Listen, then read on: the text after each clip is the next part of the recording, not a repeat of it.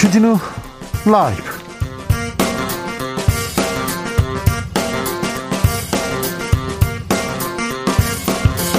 (2022년 4월 11일) 월요일입니다. 안녕하십니까? 주진우입니다.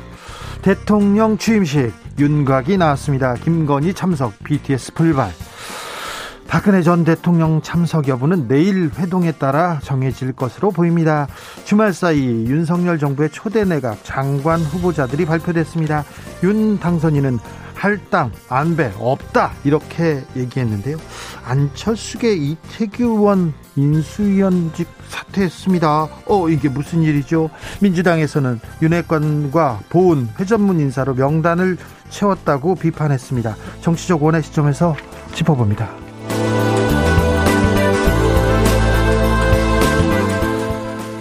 검찰의 수사권과 기소권을 분리해서 공영 검찰을 정상화하겠다. 민주당의 검수완박 법안 추진에 김호수 검찰총장이 총장직을 걸고 법안 막아내게 내겠다고 했습니다. 검찰이 집단 반발하는 모양새인데요. 민주당은 검찰이 스스로 윤석열 당선인의 행동 대상이 되는 게 아닌가 우려된다면서 어, 우려된다는 얘기 계속하고 있습니다. 국민의힘에서는 대선 패배 불복하려고 하는 움직임 아닌가 의심할 수밖에 없다. 맞불을 놓는 상황입니다. 검수 완박에 집단 반발로 맞서는 검찰 주스에서 정리합니다.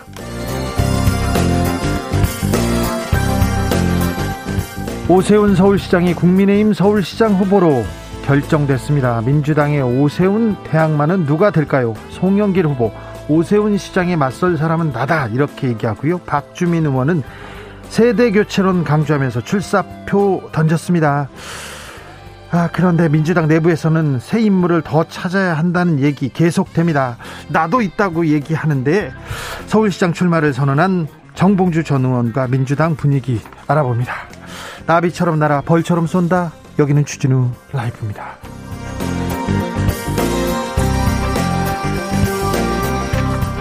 오늘도 자중차에 겸손하고 진정성 있게 여러분과 함께하겠습니다. 윤석열 인수위가 만 나이로 법정 나이, 사회적 나이 다 통일하겠다 이렇게 얘기합니다. 한두 살 어려진다는 기사 계속 보셨죠? 만 나이를 쓰면 어떻게 달라질까요? 더 좋아 보일까요? 보완해야 될 점도 있나요? 혼선은 없을까요? 만 나이에 대한 여러분의 생각 들어보겠습니다. 음, 궁금합니다. 그리고 여러분의 만나이도 살짝, 네, 공개하셔도 좋습니다. 뭐, 사연에 따라서는요, 안 그러셔도 되고요. 샵9730, 짧은 문자 50원, 긴 문자는 100원이고요. 콩으로 보내시면 무료입니다. 그럼 주진우 라이브 시작하겠습니다.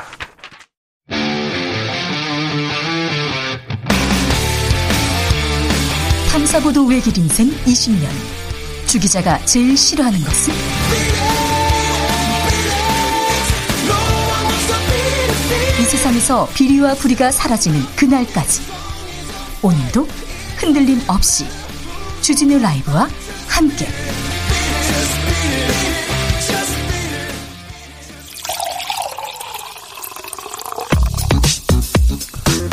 진짜 중요한 뉴스만 쭉 뽑아냈습니다. 주스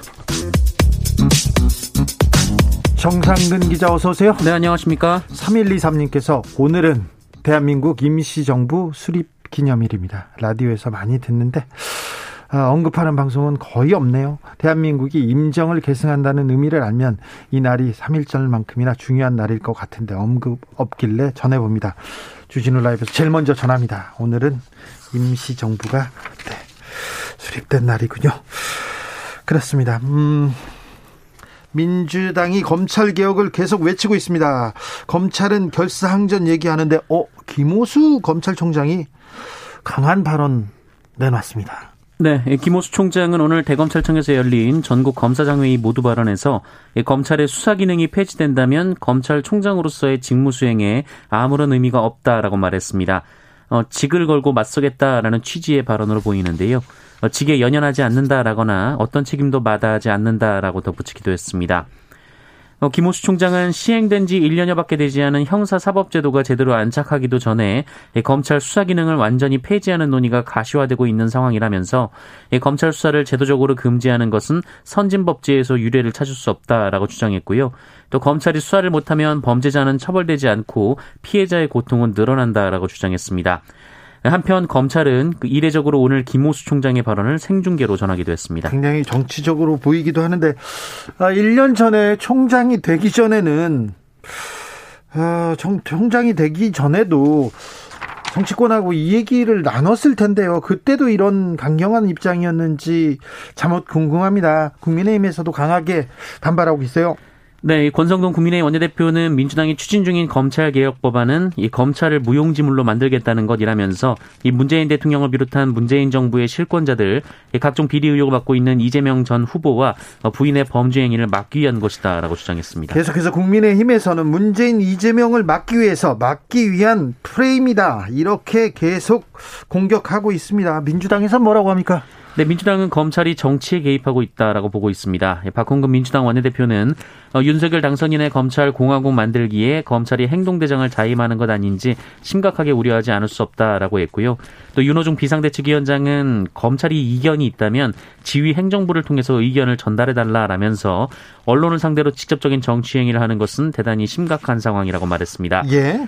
민주당은 내일 오후 정책의원총회를 통해 이 문제를 논의할 예정이고요. 이 박홍근 원내대표는 정책의총에서 국민과 당원, 지지자의 뜻이 더해져서 결론에 도달하면 이 국민과 역사를 믿고 좌고우면하지 않겠다라고 밝혔습니다. 왜 지금 민주당이 검찰 개혁을 말하는지 그 내용에 대해서는 잠시 후에 자세하게 자세하게 의논해 보겠습니다. 음, 윤석열 당선인이 8개 부처 장관 후보자를 발표했습니다. 네, 먼저 경제부총리 겸 기획재정부 장관은 추경호 국민의힘 의원이 지명됐습니다. 국방부 장관은 이종섭 전 합참 차장, 문화체육관광부 장관은 박보균 전 중앙일보 편집인, 보건복지부 장관은 정우영 전 경북대 병원장이 지명됐습니다. 산업통상자원부 장관에는 이창양 카이스트 교수, 국토교통부 장관에는 원희룡 전 제주도지사, 과학기술정보통신부 장관에는 이종호 서울대 반도체 공동연구소장, 그리고 여성가족부 장관은 김현숙 숭실대 경제학과 교수가 지명됐습니다. 네. 안배는 없다고 얘기했는데요. 그런데요. 어, 몇몇 후보자는 문제가 있다. 벌써 민주당과 또 언론에서는 검증하기 시작했습니다. 추경호 후보자는 론스타 의혹이 있었다. 이렇게 계속 어, 지목되던 분이에요. 네, 론스타는 미국계 사모펀드인데요. 지난 2003년 IMF 부실 이후 어 IMF 이후 부실화된 이 외환은행의 지분 51%를 인수한 바 있습니다. 어, 이 과정에서 몇몇 의혹들이 제기됐는데요. 일단 국내법에 사모펀드는 은행을 인수할 수 없기 때문에 특혜 의혹이 제기된 바 있습니다. 있었죠. 어, 또한 당시 론스타에게 외환은행을 매각하기 위해서 외환은행을 부실 기업으로 만들었다라는 의혹도 있었고요. 보고서 보고서가 그렇게 부실 덩어리로 만들었다 이런 의혹 계속 있었죠. 네, 또 1조 4천억 원으로 외환은행을 인수한 론스타가 4년 만에 이 국민은행의 외환은행을 6조 원에 매각을 하려고 했고 어, 이것이 불발되자 하나금융지주의 두 배 정도의 수익을 보고 판매를 하면서 먹튀 논란도 벌어졌었습니다. 네. 어, 여기에 론스타는 대한민국 정부가 본인들의 수익을 방해했다면서 이 투자자 국가 소송제를 통해서 대한민국 정부에 5조 원의 손해배상을 청구한 상황인데요. 이 시민단체들은 이 과정에 추경호 후보자가 곳곳에서 개입했다라고 주장하고 있습니다. 곳곳에서 모피아가 개입했다고 계속 얘기했었죠. 네, 논란에 대해서 추경호 후보자는 청문회 때 소상히 말씀드리겠다라면서 그 문제는 원칙에 따라 국익을 앞에 놓고 일 처리를 해왔다라고 말했습니다. 론스타를 수사한 검사 중에 한 명이 윤석열 당선인입니다. 그런데 론스타 의혹에 대해서 의혹을 지고 있는 사람을 아무튼 경제 수장에 앉혔어요. 자, 소상히 국민 앞에 소상히 좀 밝혀야 될 것 같습니다. 이창양 후보자 이해충돌 논란 빚어집니다. 네, 산업통상자원부 장관으로 내정된 이창양 후보자는 지난 2009년부터 지난해까지 TCK, SK하이닉스, LG 디스플레이 사외이사를 역임하면서 어, 총 7억 8천5백만 원의 보수를 받았습니다. 아유, 많이 받았네요. 어, 여기에 대통령직 인수위원회 경제 2분과 간사로 위촉된 이후에도 LG 디스플레이 사외이사로 재선임됐습니다. 네. 어, 이에 여러 기업의 사외이사를 지내면서 거액의 보수를 받아 이해충돌 소지가 있다라는 일각의 지적이 나왔는데요. 어, 이창양 후보자는 사외이사를 다 퇴임했다라고 밝혔습니다. 아니야. 간사로 위촉된 이후에도 또 재선임 됐다면서요? 네, 어, 지금은 다 퇴임했다라고 밝혔는데요. 네. 산업통상자원부도 사회이사와 장관의 역할은 다른 영역으로 엄격히 어, 엄연히 구분되, 구분되, 구별되며 그런 우려는 기우에 불과하다는 입장을 밝혔습니다. 아, 청문회 때마다 어, 주로 논쟁이 되는 논점들이 조금씩 바뀝니다. 언제는 음주운전이 막 그렇고 어떤 데 어, 어떨 때는 막 이사 있지 않습니까? 이사 해가지고 아 뭐 좀 위장 전입 했니 안 했니? 그런데 이번에는 이해 충돌 부분. 어느 자리에서 어떤 역할을 했고 얼마나 받았고 어떤 역할을 했는지 그런 부분. 한덕수 총리 후보자도 그렇고요. 이창양 후보자도 그렇고 이해 충돌 이 부분이 가장 뜨거운 이슈가 될 것으로 보입니다. 이번 청문회에서 지켜보시죠. 음. 자, 국민의힘에서 오세훈 시장이 서울시장 후보로 결정됐어요? 네, 국민의힘 공천관리위원회는 오늘 6월 지방선거에 나설 광역단체장 후보로 오세훈 서울시장과 박형준 부산시장, 이철호 경북지사를 각각 단수 공천했습니다. 현직들은 그냥 갔군요. 네, 박형준 시장과 이철우 지사는 혼자 이 지역에서 공천을 신청해서 경쟁자가 없었고요. 이 서울시장은 다른 두 명의 후보가 더 있었지만 오세훈 시장을 전략 공천하기로 했습니다. 박형준 시장은 재판이 있는데 재판이 있는데 재판 문제는 큰 문제가 없다고 당에서는 판단하나 봅니다. 윤석열 당선인 내일 박근혜 전 대통령 만나기로 했어요. 네, 어, 당선인은 오늘 이 경북 안동을 시작으로 전국 지역 순회를 하는데요. 허허, 지방선거가 코앞인데 당선인이 지금 이제 지방으로 갑니다. 네, 내일은 대구를 찾아서 박근혜 전 대통령과 만나기로 한 것으로 알려졌습니다. 오늘 이미 내려갔더라고요? 네, 박근혜 전 대통령이 국정농단으로 특별검사 수사를 받았을 당시 윤석열 당선인이 특검팀 검사로서 박근혜 전 대통령을 수사한 바 있는데요. 예. 네, 박근혜 전 대통령은 퇴원 후 문재인 대통령의 축하난에는 덕담으로 화답했었지만 네. 윤석열 당선인의 축하난에 대해서는 입장을 밝힌 바 없습니다. 어, 이 자리에서 윤석열 당선인은 다음 달 10일 국회에서 열릴 예정인 대통령 취임식에 박근혜 전 대통령이 참석해 줄 것을 지, 직접 요청할 것이다라는 관측이 나오고 있는데요. 어, 그런데 지방선거를 앞두고 당선인이 지역 순회를 하거나 이 대구 경북 지역에서 영향력이, 영향력이 큰 박근혜 전 대통령을 만나는 것이 부적절하다는 주장도 일각에서는 제기되고 있습니다. 윤석열 당선인과 박근혜 전 대통령이 만납니다. 만나서 분위기가 나쁘지 않을 것 같습니다. 왜 그러냐면 중간에 유영아 변호사가 있어요. 그런데 박근혜 전 대통령은 어떠한 사과 반성도 없이 유영아 변호사를 좀 도와달라. 다들 떠날 때 곁을 지킨 고통스러운 시간을 같이 한 사람이다. 이렇게 얘기를 했습니다. 네. 당선인은 유영아 변호사 를 어떻게 도와줄 수 있을까요? 그런 얘기가 나올까요? 뭐 궁금한 점이 많습니다. 대구에 가서는 무슨 얘기를 할까요?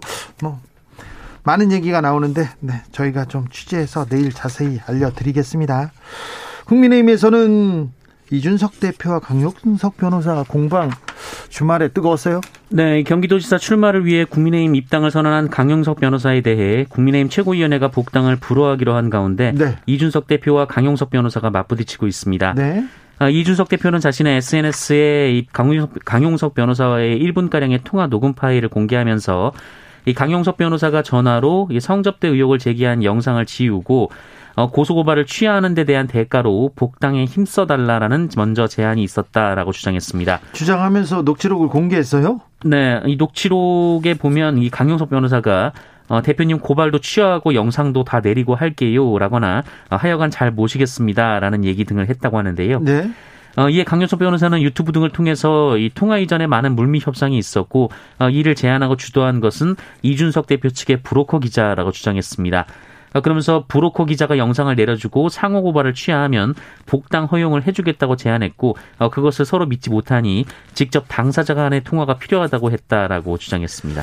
네, 두 분 다 뭐 말 잘하기로 또 유명하고 또 아, 또 쓰, 세게 말하기로 유명한 분들인데 한동안 계속 될 것 같습니다. 뭐 유튜브를 통해서든 방송을 통해서든 말입니다. 자, 민주당으로 가겠습니다. 송영길 전 대표가 서울시장 출마합니다. 그런데 반대 목소리 만만찮아요. 그래서 직접 입장을 또 냈어요. 네, 송영길 민주당 전 대표는 어제 국회에서 기자간담회를 열고 자신의 서울시장 출마를 둘러싼 당내 논란에 대해서 당원 당규에 따라 공식 공모 절차를 거쳐 마감됐으니 그에 네. 따라 경선하면 된다라는 입장을 밝혔습니다. 예. 예. 송영길 대표는 생각이 다 다를 수 있지만 그러면 당원들에게 물어보면 된다라고 했고요. 국회의원 몇 명이 자기 생각을 당원들에게 강요할 것은 아니다라고 말했습니다. 또한 오세훈 시장을 이기는 후보가 어디 있겠냐는 그 수동적이고 어리석은 행동으로 국민의 감동을 얻어낼 수 없다라면서 자신의 출마에 반대하는 서울 지역 국회의원들을 향해 그런 열정과 시간이 있으면 진작 서울시장 후보를 찾고 준비해야 하는 것 아니냐라고 비판하기도 했습니다. 좀 감정적으로 조금 여기도 얘기가 또 좀 나오네요. 이 내용에 대해서 민주당에서는 어떤 일이 있는지 무슨 연유인지 잠시 후에 정봉주 전 의원한테 물어보겠습니다.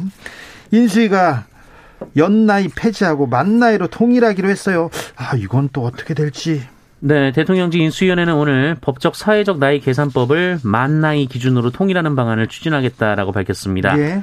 현재 우리나라에는 세는 나이, 만 나이, 연 나이 계산법을 모두 사용하고 있는데 어, 이것이 통일되지 않아서 이 사회복지 서비스 등 행정 서비스를 받거나 각종 계약을 체결할 때 혼선 분쟁이 지속돼서 불필요한 사회 경제적 비용이 발생해 왔다라고 밝혔습니다.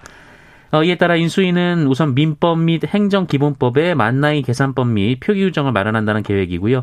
어, 이후 다른 개별법의 정비도 추진할 예정이라고 밝혔습니다. 육구의원님께서 국제적으로 통일되는 만나이 적극 찬성합니다. 저도 좋아요. 나이가 어려지잖아요. 그런 분들도 있습니다. 성명식님, 멋이 중원디 지금 공공기관, 의료기관 모두 만나이로 하는데 우리나라는 나이는 우리가 알아서 합니다. 이렇게 얘기하셨고요. 3660님. 나만 한두 살 어려지는 것도 아니고 모두에게 적용되면 그게 그거 아닌가요? 두 살 빼나 안 빼나 40대입니다. 그런데 또 좀 달라지기도 해요.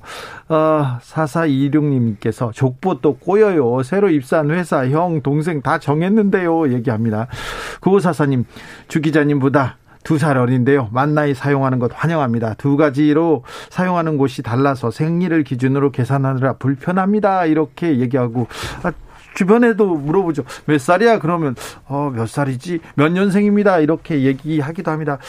아, 저는 만 17살이에요. 8271님께서 현실은 대한민국 고3 여학생입니다. 만 17, 고3. 시험 기간이라 우울한데요. 벚꽃을 보니까 더 슬퍼지는 이 기분은 뭘까요? 대한민국 고3 모두들 화이팅입니다. 고3 힘내세요. 화이팅입니다. 그런데 대학교에 간다고 해서도 또 그렇게 막 즐거워지는 건 아니에요. 네. 아무튼 그 상황에서 아, 힘내 힘내세요. 네, 제가 무슨 말을 했는지 아유 죄송합니다. 음. 코로나 확진자가 10만 명대 밑으로 밑으로 떨어졌어요? 네, 오늘 코로나19 신규 확진자 수가 9만 9,028명이 나왔습니다. 아, 지난 2월 22일 이후 48일 만에 10만 명 이하의 확진자가 나왔는데요. 예, 주말 검사 건수 감소 영향으로 보이지만 지난주 월요일과 비교해서도 3만 6천여 명 정도가 적습니다. 어, 내일부터는 확진자가 다시 늘어날 것으로 보입니다만 방역 당국과 국내 연구 기관은 이 전반적인 확진자 수 감소세가 계속 이어질 것으로 보고 있습니다.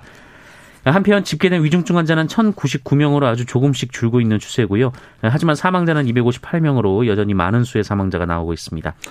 오늘부터 인, 보건소에서 신속 항원 검사 안 한다고요?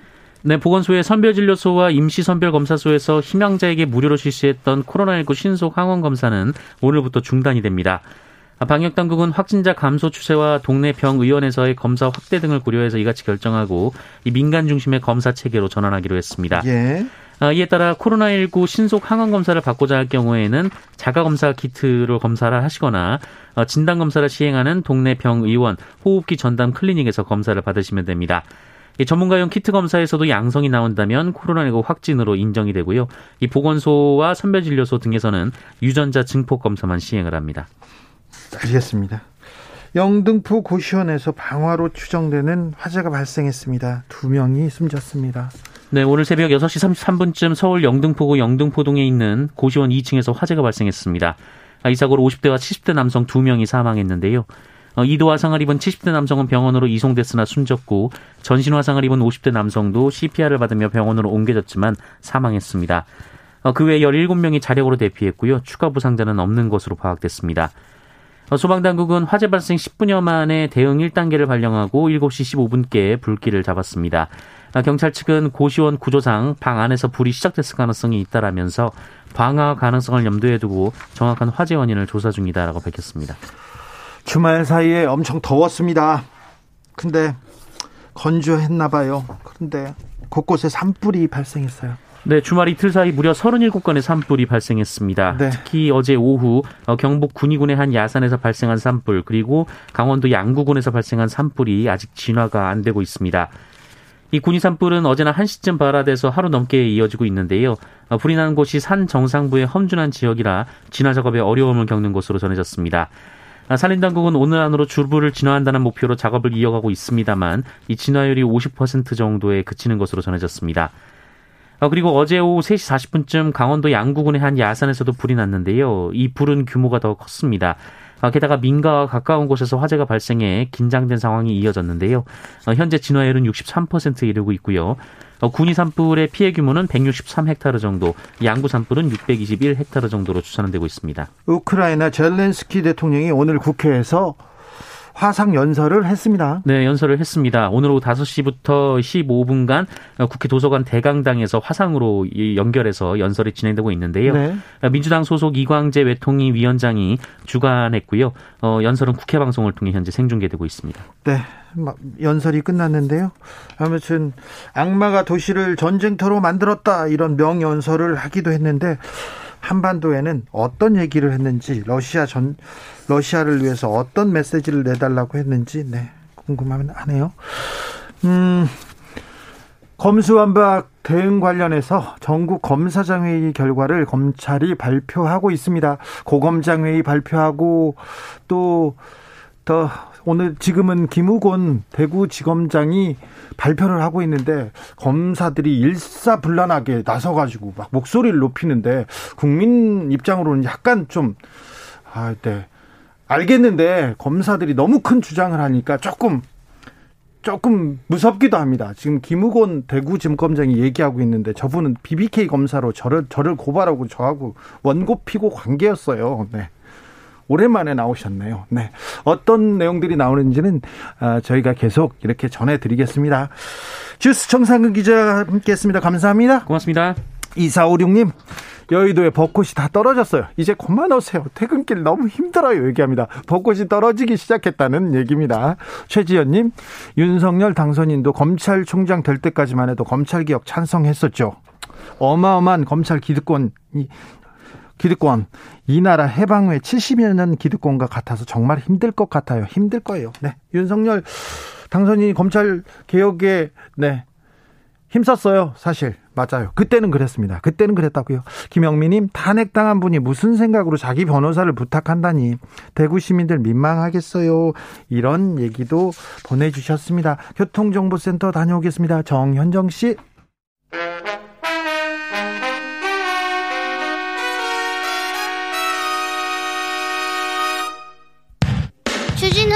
애청자 인증 퀴즈. 주라를 처음부터 끝까지 잘 듣기만 하면 선물이 팡팡. 여러분이 주라를 얼마나 사랑하는지 확인해 보기 위해 애청자 인증 퀴즈를 준비해 보았습니다. 지난 방송 중 한 부분을 짧게 들려드릴 텐데요. 잘 듣고 뻐꾸기 소리에 가려진 단어를 맞춰주시면 됩니다. 그럼 문제 드릴게요. 2022년 4월 8일 금요일 주스 코너입니다. 어, 스트레이트는 지난 2018년 그 이명박 전 대통령 최측근과 이 동명이인인 A 씨로부터 라는 인물이 자신에게 거액의 달러를 송금하려 했다라는 제보를 받았다 이런 방송을 했는데요. 어, 이를 근거로 이명박 전 대통령의 비자금 의혹을 제기한 바 있습니다. 네. 어, 이명박 전 대통령은 이에 정정보도 그리고 손해배상금을 청구했는데요. 그 1심에서는 청구를 기각했고요. 항소심도 원고의 항소를 받아들이지 않았습니다. 네. 오늘의 문제 이명박 전 대통령의 중국어식 이름은 무엇일까요? 보기 드릴게요. 1번 리밍보 2번 브루스리 다시 한번 들려드릴게요. 1번 리밍보 2번 브루스리 샵9730 짧은 문자 50원 긴 문자는 100원입니다. 지금부터 정답 보내주시는 분들 중 추첨을 통해 5만원 상당의 편의점 상품권 드리겠습니다. 주진우 라이브 애청자 인증 퀴즈 내일 또 만나요.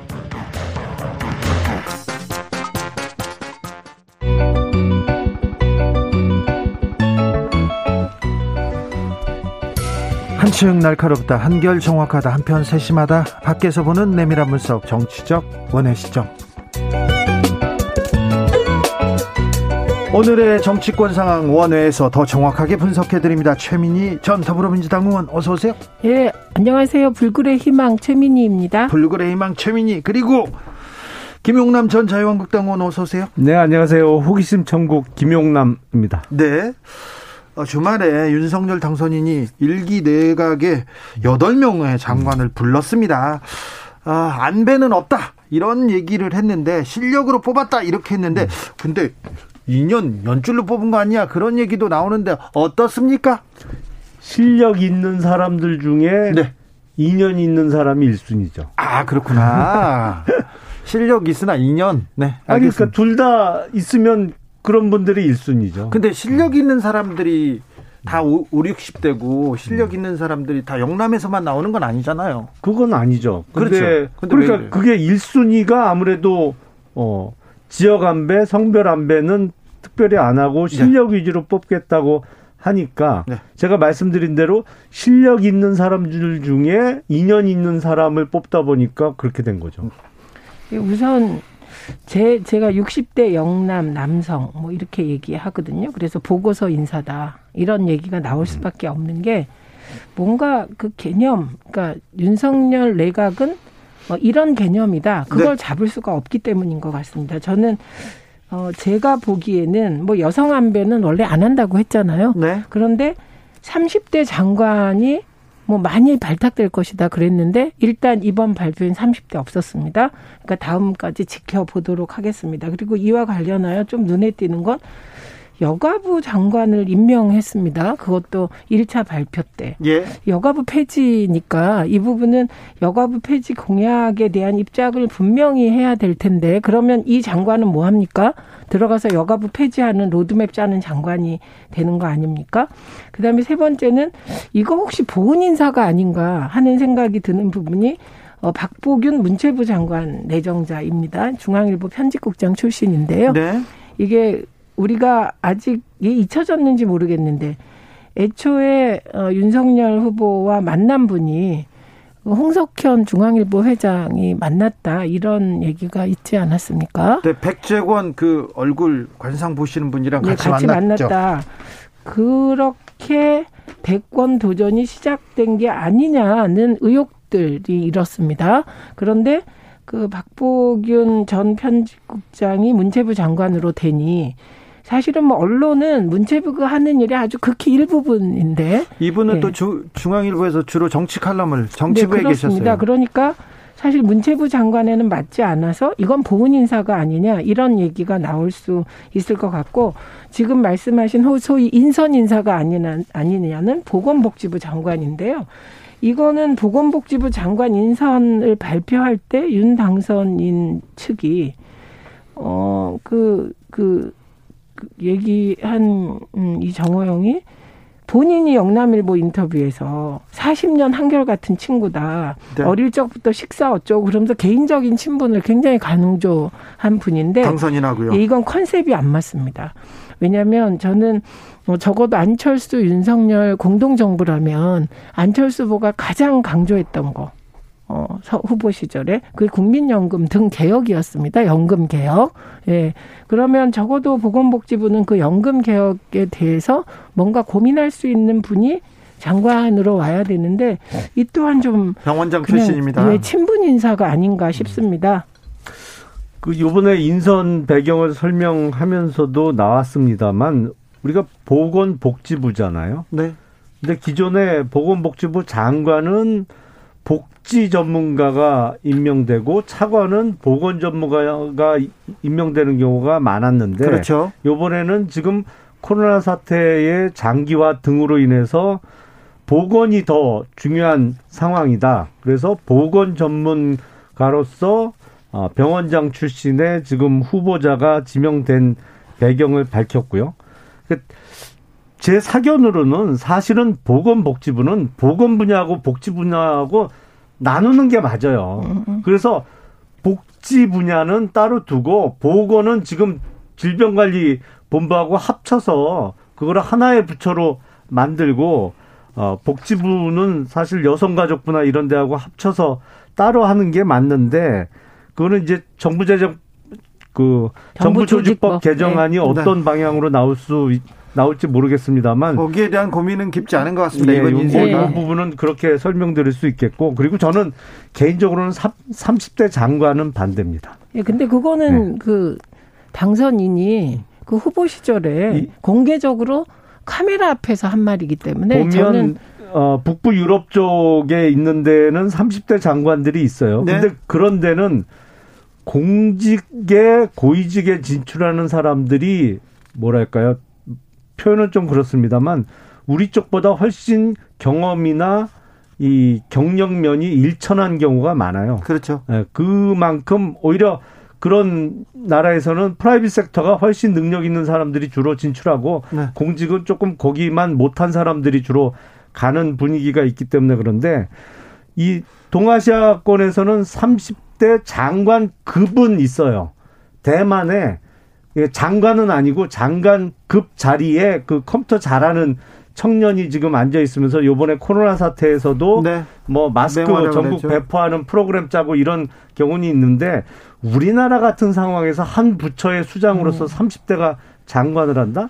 저는 개인적으로는 반대입니다. 이거는 당선인에게 좀 사과하시라고 하셔야죠. 저 말을 만약에 당선인도 받아들이고 30대 장관을 안 할 거라면 이대남이나 30대 남이 어, 윤석열 후보를 적극적으로 지지한 이유 중에 하나가 네. 여가부 폐지 이슈하고 그리고 30대 네. 장관 대거 기용이 있었을 거 아닙니까? 아니 그러니까 이대남 뭐 30대 아니 제 말 들어보시고요. 30대 장관 시켜준다고 그래서 누구 한 명이 장관 아니, 그, 가는 잠깐만요. 걸 바라보고 지지했을 것 같지는 아니 않은데요. 그러면 왜 음. 그런 공약하셨습니까? 그러니까 지금 음. 말씀은 그냥 선거 과정에서 공약한 거고 안 지켜도 된다는 식으로 받아들여질 수 아니, 있기 때문에 제 의견이라고 말씀드립니다. 예, 그래서 당선인은 음. 김용남 전 의원의 저 말은 받아들이시면 절대로 안 되겠다. 네. 예, 테레비 앞에서 어, 그 카메라 앞에서 한 소리는 네. 지켰으면 좋겠다 싶고 좀 아까 말씀하신 소위 보건과 복지를 나누어서 정부 조직 개편을 하는 게 어떠냐. 저는 타당한 면이 있다고 음. 생각합니다만 네. 지금은 아니기 때문에 저는 보건이 사실 의사만 있는 거 아니잖아요. 약사도 있고 간호사도 예. 있고 굉장히 넓은 분야이기 때문에 그리고 코로나 19는 이제 그 오미크론 우리가 겪어내면서 소강 상태이기 때문에 코로나 19가 기준이 되는 건 좀 과거 인사다 이렇게 보입니다. 조혜숙님께서 김용남 의원님 30대 장관 반대 발언 좀 위험한 거 아닙니까? 좀 위험합니다. 경력, 많, 의견이에요. 경력 많다고 나이 많다고 일 잘하는 거 아닙니다. 그리고 북구 유, 럽에서는요 네. 실력 있는 젊은이들도 많이 정치권으로 가는데 정치인들의 어, 임금이나 특혜들 있지 않습니까? 뭐 권한이 좀 우리보다는 좀 적죠. 저기 그런데 어제 장관 후보 8명 발표하자마자 발표하자마자 안철수계 이태규 인수위원이 사퇴했습니다. 입각도 네. 안 하겠다. 유난 공동정부 이거 적신호 켜진 거 아닌가요? 지금 합당 절차가 진행 중이잖아요. 근데 합당까지는 잘 된다고 했는데 아마 장관 인사, 장관 추천 인사가 잘 안 받을 안 받아들여진 것 같아요. 아니 그 부분이 마무리가 돼야 합당 절차가 종료될 것 같아요. 아 그래요? 예. 약간의 연계성이 있는 것 같아요. 그렇죠. 지금 일단 네. 공동정부라는 건 뭡니까? 예를 들면 안철수 전 대표가 안철수 대표가 국무총리로 간다든지 아니면 안철수 대표계 누군가가 그렇죠. 내각의 중요 자리에 참여하는 걸 뜻합니다. 그래야 공동 정부죠. 네. 그런데 어 지금 이태규 의원 같은 경우는 이건 뭐 끊임없이 언론에 보도도 된 건데 행안부 장관 후보로 계속 올랐습니다. 예. 그런데 이상한 것은 인수위 일각에서 행안부 장관은 정치인을 안 하겠다. 이게 음. 기본 컨셉이다. 이렇게 또 일부가 얘기하다가 얘기했죠. 예, 오늘 그걸 박아버렸습니다. 예, 행안부 장관은 원래 정치인은 안 하겠다는 개념이었다라는 요지의 말을 했기 때문에 이거는 누가 봐도 공동 정부 구성을 얘기했지만 중요한 자리에 안철수계 의원들을 배치하지 않겠다라는 시그널로 받아들여졌고 이에 대해서 이태규 의원이 반발하는 건 지극히 당연하다. 그러나 이제 이렇게 공개적으로 세게 반발하면 어 그러면 대선 때 단일화는 뭐냐? 예. 안철수 어, 대표는 뭐냐? 이태규 의원은 뭐 한 거냐? 왜냐하면 거기가 그 가교 역할을 했잖아요. 단일화에 네. 이런 네. 얘기가 나올 수밖에 없기 때문에 일단은 사퇴한다. 입각도 안 하겠다. 이 말은 강력히 나를 행안부 장관으로 임명해 달라라는 네. 요구로 일단 지금은 읽어야 한다. 그렇죠. 그래서 입각 안 한다. 예, 예. 입각해달라. 그렇지 나 나 써달라 이렇게 네. 받아들이고 당선인이 응답할 필요가 있어 보입니다. 예. 개인적으로는 법무부 장관과 행안부 장관은 어, 법 집행 그리고 선거 관련 업무를 주로 취급하는 부처기 때문에 정치인 출신 장관은 안 가는 게 맞겠다. 이건 김용남 의원도 계속 지적했어요. 지극히 상식적이고 맞는 얘기입니다. 그리고 이게 지켜졌으면 저도 좋겠어요. 근데 어 단일화의 정신을 그 이행하기 위해서 안철수 위원장 몫으로 추천 인사가 내각에 들어가는 거 그것도 필요하죠. 근데 네. 법무부나 행안부 장관의 정치인을 입각시키는 건 저는 그거는 어떤 중립성에 있어서 의문이 들 수밖에 없기 때문에 물론 문재인 정부에서는 행안부, 법무부 다 정치인이 지금 지금도 하고 있죠. 박범계 장관이나 뭐 어, 전해철 장관이 하고 있습니다만 결코 바람직하지 않습니다. 알겠어요. 그건. 그 얘기 할줄 네. 알았어요. 김영남 의원님, 뭐. 김영남 의원님, 예. 음, 어, 나 입각, 입각 안 한다. 막, 나 비서실장 안 한다. 그런 거 발, 발표해가지고 기사 내고 예. 그런다는 기자들이 있지 않습니까, 옆에? 기사요? 이런, 네, 이런 기사 써줄게, 이렇게.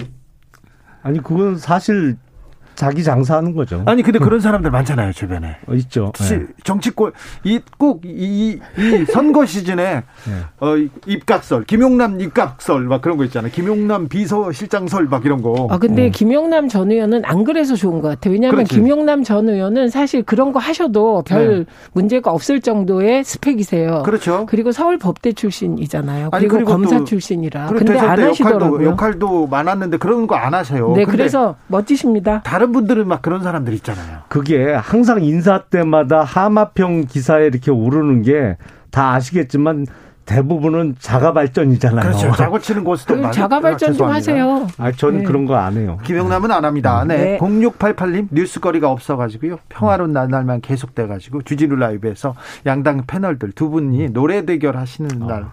왔으면 좋겠습니다. 두 분 노래 대결은 그냥 해도 되잖아요. 평화 평화롭지 않아도.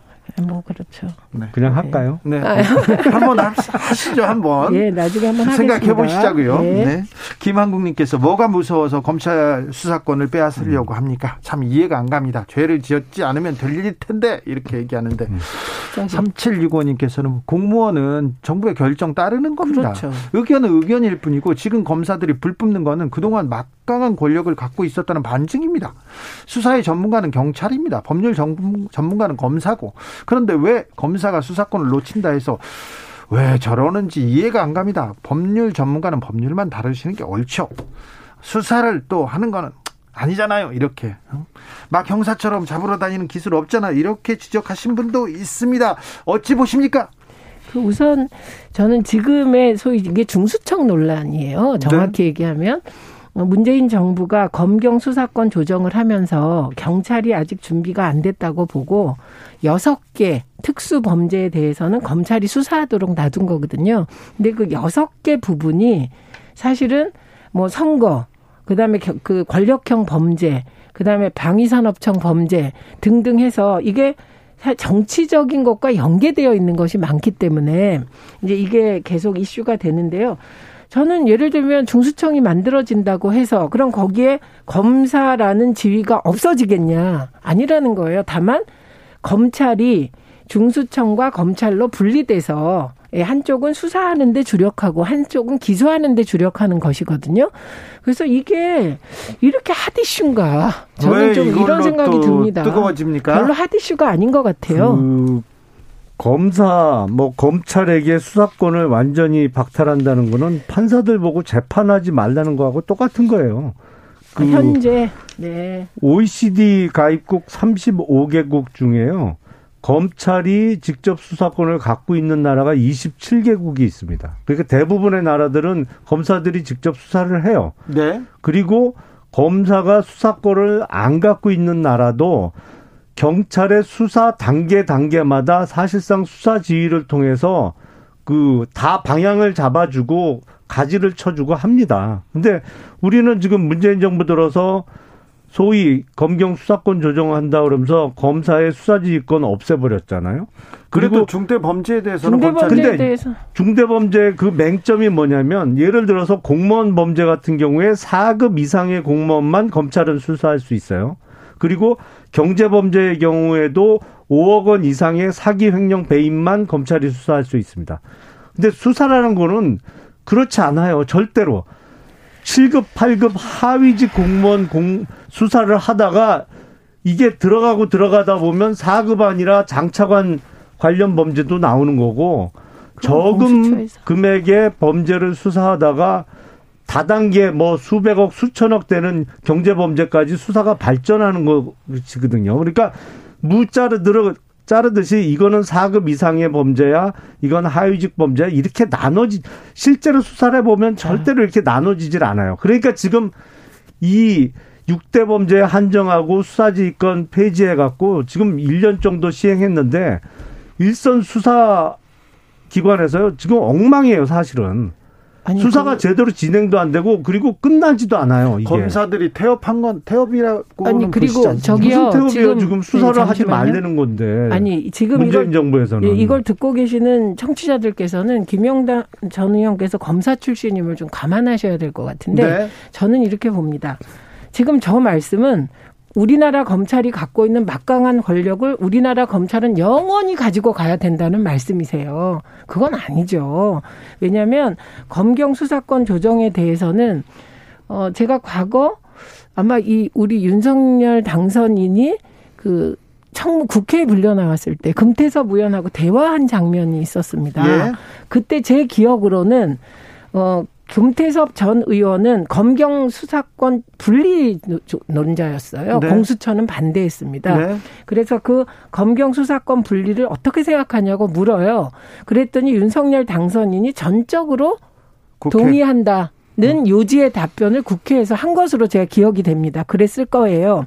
그런데 어 예를 들면 검경 수사권 조정이냐 분리냐는 그 상황에서 국가가 국민이 결정하면 검사도 공무원이니까 어, 국민의 입장에서는 그 검찰권이 예, 검사가 검찰청에도 일부 있고 중대범죄수사청에도 일부 있는 게 오히려 더 낫겠다고 판단할 수도 있지 않습니까? 네. 그런데 그것을 검찰이 나서서 반대하니까 검찰은 정말 집단 이기주의가 아닌가 국민들이 이렇게 생각하는 것 또한 당연하고 그리고 이거를 자꾸 정파적으로 몰고 가는 게 문제라고 저는 생각하는데 어떤 시기에는 경찰이 막강한 권한을 갖고 있었던 시기가 있었습니다. 예. 우리가 해방 이후. 네. 예.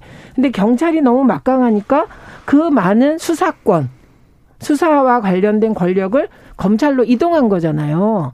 검찰을 또 너무 검찰을 키우다 보니 검찰이 막강한 권력을 행사해서 문제가 되니까 분리해보자. 이럴 수 있는 거 아닙니까? 그 민주당에서 늘 이제 수사학적으로 검찰이 막강한 권력을 갖고 있, 으 니까 아, 권력을 분리시키고 견제해야 된다 이렇게 주장을 합니다만 사실은 검사가 가진 권한은 수사에서 법원에다가 청구하는 권한이에요. 결정은 판사들이 하는 겁니다. 그러니까 그런데요. 압수수색 영장이 됐던 구속 영장이 됐던 법원에서 발부를 안 해주면 사람을 잡아넣을 수도 없고 어디 강제 수사를 하기도 어려워요. 그리고 중수처라는 또 새로운 수사기관을 만든다고 하는데 지금 이 정부 들어서 만드는 공수처 이거에 대한 국민적 평가가 어쩐지는 이미 나왔잖아요. 이게 아니, 완전히 정치적으로 얘기는. 편향된 수사기관일 뿐만 아니라 실력도 없어서 영장 재판 들어가갖고 우리가 수사 아마추어인데요. 우리가 뭐 법원에 제출한 수사 기록이 영 현찮지만 그래도 얼굴 봐서 영장 발부 이번만 해 주십시오라는 네. 말을 공수처 검사가 영장 재판 들어가서 아니, 판, 판사한테 했잖아요. 그러니까 그, 어. 더 이상한 실력도 없고 정치, 정치적으로 편향된 무슨 중수처라는 기관을 또 만들려고 하는 모양인데 이런 게 정말 진정한 국정농단입니다. 잠깐만요. 이게 본인들의 죄를 덮기 위해서 아니 잠깐만요. 사법 시스템 자체를 흔드는 김영, 이게 정말 국정농단이에요. 김용남 전 의원님 그러면 제가 하나 물을게요. 중수청을 만드는 게 문재인 정부 관계된 사람들의 비리를 덮는 거라면 예. 지금 국민의힘이나 김용남 전 의원이 이토록 지금 검찰 체제를 고집하는 건 본부장 비리 덮기 위한 겁니까? 그러니까 그런 토론은 하지 말자고요. 저는 이렇게 생각합니다. 지금 공수처는 논외니까 공수처 말고 네.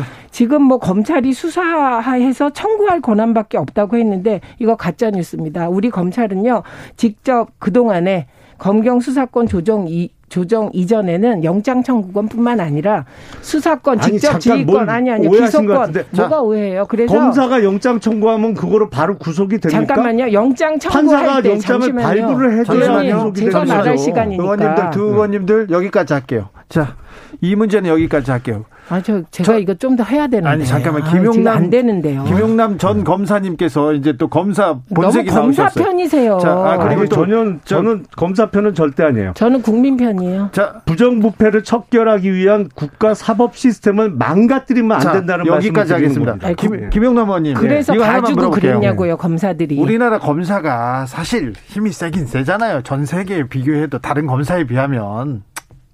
그거는 어느 나라의 어떤 검사하고 비교하느냐에 따라 다르죠. 아유, 뭐 미국의 뭐, 연방 검사는 아니, 엄청 세요. 이거는 자, 음. 검사 출신 의원님들은 좀 저기 아니, 이거 아니, 저기 자, 이해충돌 자, 같아요. 실제로 미국의 연방 검사 예, 여기까지 토론의 네. 이해충돌입니다. 네. 자, 여기까지 넘어가. 힘은 세잖아요. 자, 다른 나라 검찰도 제 식구 감사기 합니까? 0153님 얘기했고요. 7817님 검수한박은 경찰한테 권력 몰아주는 거 아닌가요? 우리나라 경찰이 그만큼 중립적인가요? 이런 얘기도 주셨습니다. 자, 민주당으로 넘어갈게요. 이 얘기는 음. 그만하고. 검찰 개혁 얘기만 음. 나오면은 음. 한 3박 4일 토론하고 싸울 수 있어서요. 네. 민주당의 송영길 전 대표가 누가 출마해도 서울 승리 어렵다. 그러면서 그래서 내가 희생할 각오로 나왔다. 이렇게 얘기했는데 희생하지 말라고 이렇게 의원들이 얘기하잖아요. 이거 왜 그래? 왜 의원들하고 얘기가 잘 안 됩니까? 그 의원들하고 얘기되면 안 되죠. 안 돼요? 예, 저는 송영길 전 대표든 아니면 김용남 전 의원이 민주당에 입당하셔서 서울시장에 출마하든 네? 출마의 자유는 모두에게 있다. 예. 예. 다만 그것이 과거에 누군가의 지위나 지금 현재 누군가의 권위로 민주적 절차를 무시하면 안 되는 거다. 네. 그래서 민주당이 지금 갈 길은 말 가지고 서로 갈등을 공개적으로 빚는 것이 아니라 네. 원칙에 따라 처리하라. 원칙에 따라 처리하는 거 당연 당원 당규대로 하라. 네. 예, 50% 여론조사, 네. 50% 권리당원 조사, 권리당원 투표 하거든요. 온라인 투표. 그렇게 결정하면 됩니다. 그래서 난... 네. 예, 그래서 예를 들면 송영길 전 대표가 서울시장이 굉장히 어렵다. 나는 희생하겠다. 네. 그건 수사합니다. 출마의 변이에요. 네. 그걸 가지고 왈가왈부할 이유가 없습니다. 경선에서 결정하면 됩니다. 다른 사람이 출마를 했으면 지금 최민희 의원님 말씀이 100% 맞죠. 근데 송영길 전 대표는 뭐가 문제냐면 대선 직전에 그게 불과 몇 달이나 됐어요. 그때 앞장서서 그랬잖아요. 586 운동권 출신 우리 당 정치인들 이제 정치적 유효 기간이 다 됐다. 어, 나부터 용퇴할 때니까 나 따라서 다 이제 어, 용퇴하자라고 소리 높여 외쳤어요. 근데 그때 아무도 안 따라 했죠. 근데 아니 그러던 분이 갑자기 서울시장 출마를 하겠다니 아니 그러면 불과 한 두 달 됐나요? 한 두 달도 안 됐을 때 586 다 그만두자 정치 나부터 그만두겠다고 한 건 뭐예요? 정치 그러면. 그 지금 의원님 말을 살짝 바꾸시면 곤란한데 송영길 전 대표가 정치를 그만두겠다고 한 적 없습니다. 다음 국회의원 선거 출마 안 한다고 아니, 그러니까 했어요. 용퇴하자고 그랬잖아요. 아닙니다. 아닙니다. 국회의원 출마하지 않는다는 건 송영길 전 대표에게는 대권 출마를 의미할 수도 있기 때문에 아, 또 이렇게 아니, 살짝 그런 아닙니다. 말을 어? 의원님이 정치권을 떠나겠다, 뭐 정계 은퇴한 것처럼 말씀하시는데 그게 아니다. 이 부분 분명히 네. 얘기하고요. 저는 지금 송영길 전 대표가 서울을 광야로 인식하고 희생하겠다. 그 본인의 생각이라는 거예요. 그렇기 때문에 이걸 가지고 당 지도부가 말싸움을 할 일이 아니다. 알겠어요. 예. 김영남 의원님은 민주당 보면은 웃음이 나온다면서요. 좀 좋다면서요. 아니 그 이번에 뭐 소위 얘기하는 검수완박도 민주당 지금 당장 밀어붙여 갖고 임기 한 달도 안 남은 문재인 정부 임기 내에 뭐 법안을 통과시킬 것 같은 기세인데 한번 해보세요. 국민들로부터 어떤 평가를 받는지. 그리고 이 얘기만 하면 안 되고 유영아 변호사의 대구시장 네. 출마와 그 홍준표 얘기는, 의원 얘기도 해야 됩니다. 그 얘기는 제가 뒤에서 할게요. 네. 1788님께서 시청률 88% 드라마보다 더 재밌어요. 계속 예쁘게 싸워주세요. 그런데 아유 건설적으로 토론해야죠. 김용남, 최민희 두 분 감사합니다. 고맙습니다. 네, 고맙습니다. 저는 6시에 돌아오겠습니다.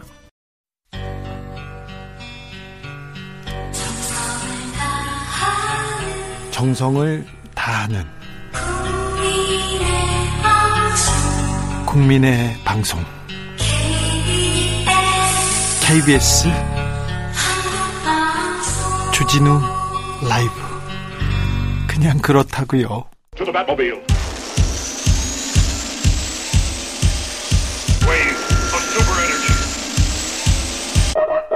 주 기자의 1분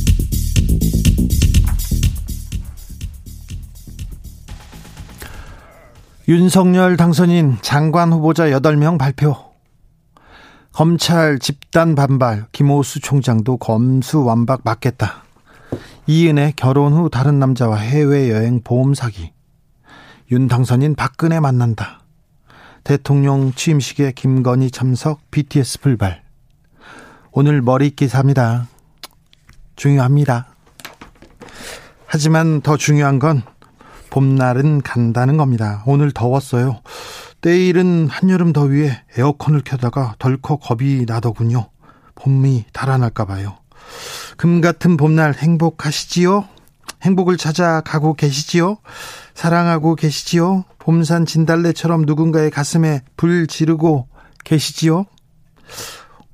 혼자라고요? 아니, 아니에요. 분명 혼자는 아닐 거예요. 봄밤에 좀 만나세요. 그럼 벚꽃처럼 가슴이 울렁거리게 될 거예요. 어서 나가세요. 우울하다고요. 봄을 좀 즐기세요. 하늘을 보세요. 걸으세요. 봄 다 끝나요. 빨랑빨랑이요. 지금까지 주기자의 1분이었습니다.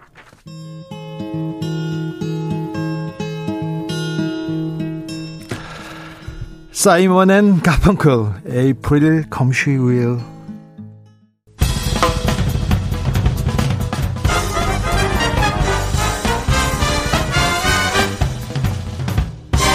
훅 인터뷰.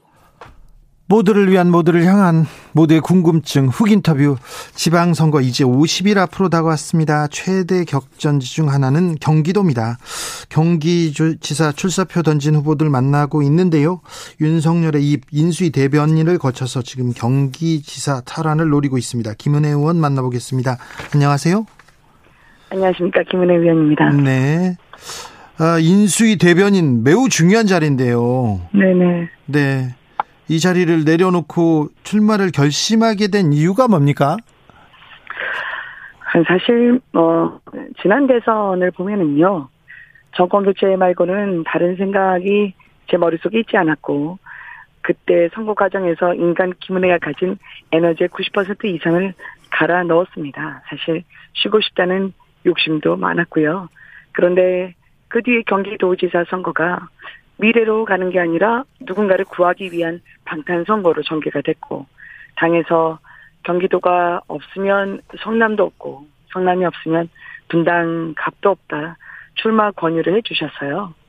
아직 정권 교체가 미완의 상태다. 그리고 경기도를 위해서 경기도의 현역 의원인 제가 역할을 해달라는 네. 그 요청을 뿌리칠 수가 없었습니다. 당에서 요청했다고요? 인수위가 네. 아니고?